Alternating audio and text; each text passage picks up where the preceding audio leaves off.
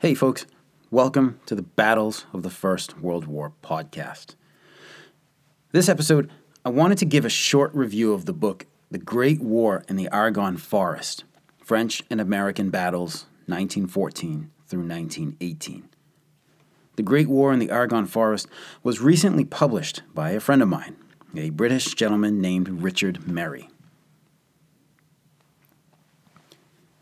In 2018, before my most recent trip to France, I believe I asked Randy Gahlke if there was anyone on his Meuse Argonne Facebook page who knew the history of the Argonne area during World War I. I was going to be staying in Vienne-le-Château at the western edge of the forest, and of course, I wanted to know all about it. Randy connected me with Richard, and in the months before I headed over, Richard took the time to craft these long and detailed emails to me telling me the history of the Great War in the Argonne from beginning to end. Richard even sent photos to accompany his emails. I was so humbled that he would take the time to put together these long narratives to some random American who wanted to know these things. Again, I'll point out that things like this are where the internet can be an incredible force for good and human connection. We have never met face to face, but I consider him a friend, and I look forward to a libation with Richard someday soon. Before we get to the book, you should know that I'm doing this simply because I want to promote Richard's book. I have not been paid by the publisher, Richard, or anyone else. Also, once you buy the book, you'll see that holy forking shirt balls, I'm in the book. it's it's true, y'all. Both Randy Gahlke and I made the acknowledgments right at the beginning of the book. Now, this isn't my first claim to fame, as I was first mentioned in the bibliography section of Jeff Berkland's excellent book, A Brilliant Operation The 362nd Infantry Regiment in France and Belgium, 1917 through 1919. I hardly even need to mention that, I'm sure, but yeah, Richard put me in the acknowledgments of his book. Pen and Sword, the publishers, misspelled my last name, but hey, that's happened all my life. At this point, folks, I I don't know what to say. I mean, it's just a matter of time now before the six-figure book deal comes in for me. And who knows? Some rich philanthropist buys the podcast for untold millions. I'm just saying, because, as Rob Laplander has said to me many times, and I might be paraphrasing here, if you want to make money, definitely write about World War I. This is where you cue the cricket sound. All right, but until that time, let's talk about Richard's book. Richard's book is, quote, an end to a 30 year odyssey where he tells the story of his great uncle, Bob Merry. Bob, according to family lore, was a bit of an adventurer whose swashbuckling days came to an untimely end before the Great War.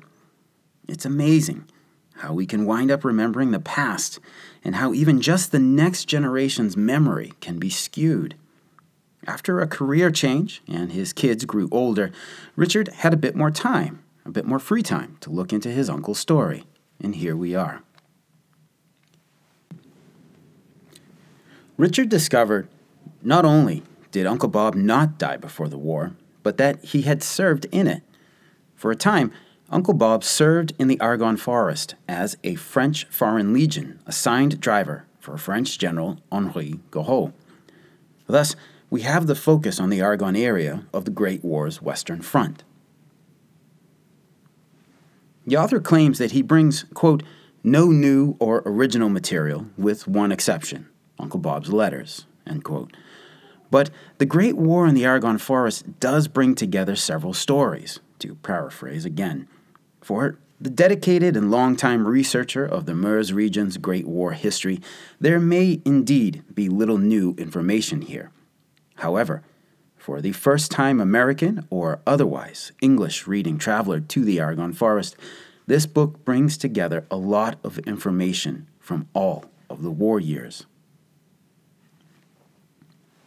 The Great War in the Argonne Forest begins with an overview of the Argonne Forest geography and its history in the 18th and 19th centuries.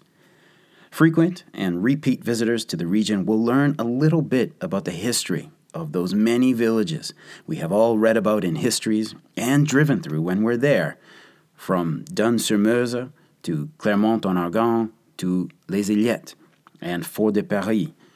On that last one, the little settlement that was Fort de Paris no longer exists. It was obliterated by the war. For centuries, armies had avoided fighting in the dense gloom of the Argonne forest, maneuvering around it either headed towards Paris or towards the German lands. In 1914, massive military fronts necessitated friendly units remaining in contact on their flanks, and once the front line began to stabilize, the Argonne was no exception.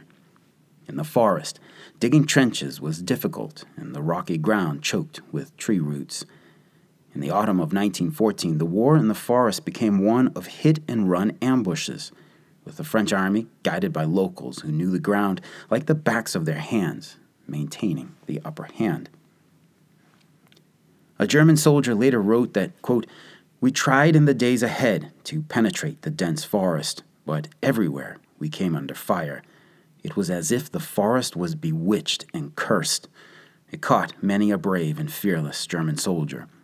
A scream of death would sound in the dense bushes, and a corpse, never to be discovered, would decay in the underbrush. Uncle Bob joined the French Foreign Legion at the age of 40. A car salesman during the previous years, Bob became the driver for a division commander named General Henri Gouraud, whom we got to know during recent episodes. Bob wrote letters back home, never mentioning the Argonne by name, but his assignment to General Gouraud as translator driver helped pinpoint his wartime whereabouts. His letters capture contemporary feelings that perhaps only more seasoned students and researchers would be aware of, such as what he and others felt about the status of the United States as neutral in the war's early years. Bob wrote, quote, all civilized countries in the world ought to feel themselves in duty bound to take a hand in stopping these barbarians with as little delay as possible, particularly the United States, who are standing out in a very short sighted way. As if the Allies went down before the Huns, it would be their turn next, and Germany would blow the Monroe Doctrine to smithereens. Unquote. Bob's time on the Argonne front came to an end when General Gouraud was tasked with command of the French Expeditionary Corps that would fight at Gallipoli. His part in the book then comes to an early close, and he is not mentioned again until his own untimely death shortly after the war's end. The book then takes us through each of the war years, and for American World War I enthusiasts, this is where a good amount of the book's value lies.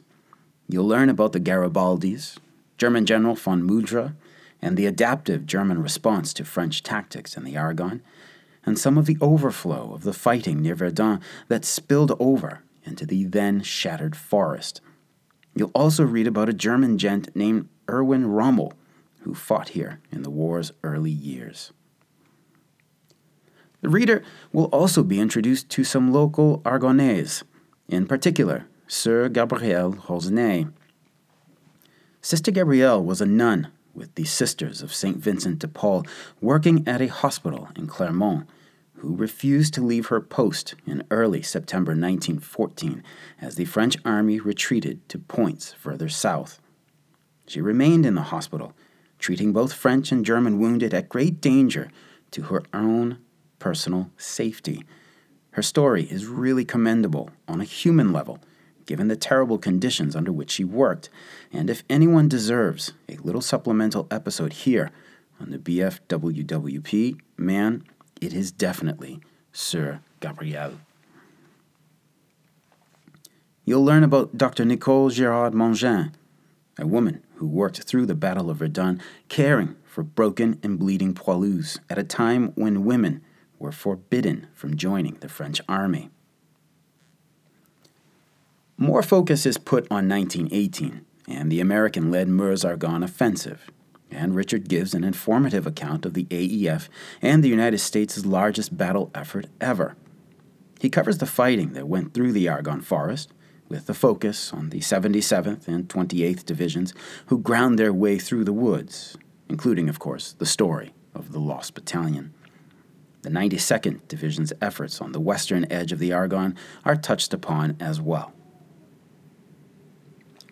Richard also gives a thorough description of the massive support efforts carried out behind the lines of the U.S. Army's Service of Supply, as American General John J. Pershing deemed that the AEF was to have 90 days' worth of supplies on hand to maintain its war effort well into 1919, if need be. For the novice in this area of the war, the work completed by the SOS was nothing short of mind boggling. Attention is also given to African American units and the experience of the African American doughboy in the First World War. Oft forgotten units like the 805th Pioneer Infantry and similar units get the spotlight put on them, and their hard physical labor under even harsher racism are not glossed over. The Great War in the Argonne Forest also gives considerable attention to après la guerre, after the war, when the shattered villages needed to be reborn and the devastated frontline areas required extensive rehabilitation. The collection of the scattered battlefield dead is also covered here, another enormous task carried out largely by African Americans as well. Readers who have visited the American Meuse Argonne Cemetery in Romagne sur Montfaucon will come away with a deeper understanding of that tragic and yet magnificent garden of peace nestled in the French countryside. In sum, the book contains a good value in providing a concise synthesis of major events in and notable persons of the Argonne Forest during the First World War. Again, to paraphrase the author, the experienced Meuse Argonne researcher may not find much that is new to them in the book, so, for those of us out there to whom the region is still relatively new, this work will be a good introduction and a good book to pack in your bag. Chapter 7 is a dense little travel guide for the area. And, folks, I know it sucks out there right now, but don't lose faith. We will travel again. I'll bet you a glass of vin rouge on that. So, a link to the book will be in the episode notes. Order it from your local bookstore so that you support your local businesses. Questions, comments, or concerns, please don't hesitate to contact me at verdunpodcast at gmail.com or get at me on the Twitter at, at WW1Podcast. Check out the BFWWP website firstworldwarpodcast.com for some photos and check out the Battles of the First World War podcast page on the Facebook. Thank you so much for listening. Talk to you again soon. Take care.